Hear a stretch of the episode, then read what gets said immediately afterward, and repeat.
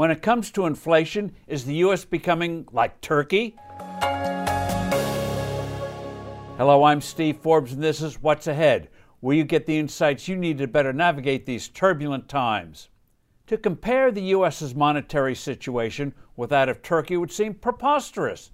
In Turkey, the official inflation rate is 20%, more than three times the U.S.'s. The unofficial one in Turkey is worse and worsening.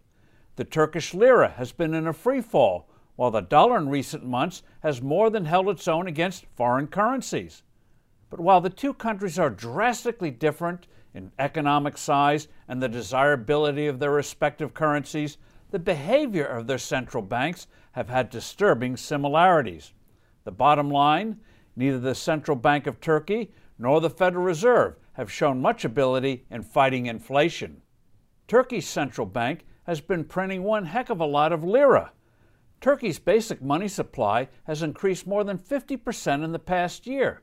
The Federal Reserve has been on a bond buying binge, paying for these bonds with money created out of thin air.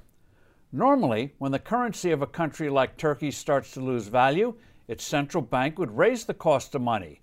Higher interest rates theoretically entice investors to purchase the country's bonds in order to get those higher yields.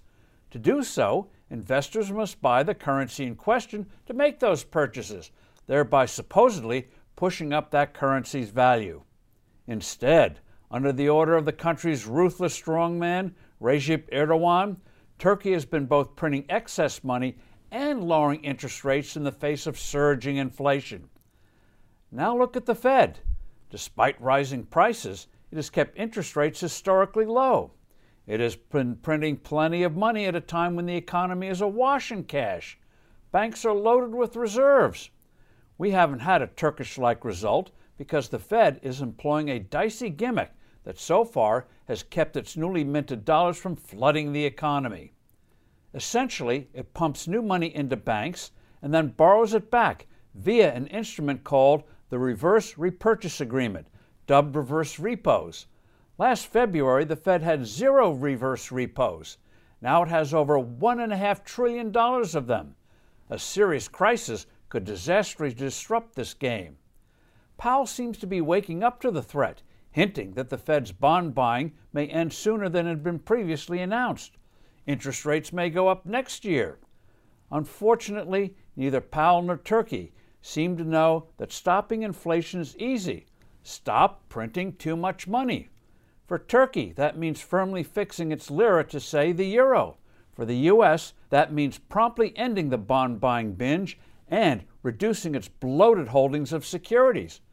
Ultimately, the dollar should be anchored to gold as it was successfully for 180 years.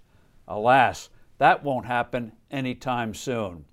I'm Steve Forbes. Thanks for listening. Do send in your comments and suggestions. I look forward to being with you soon again.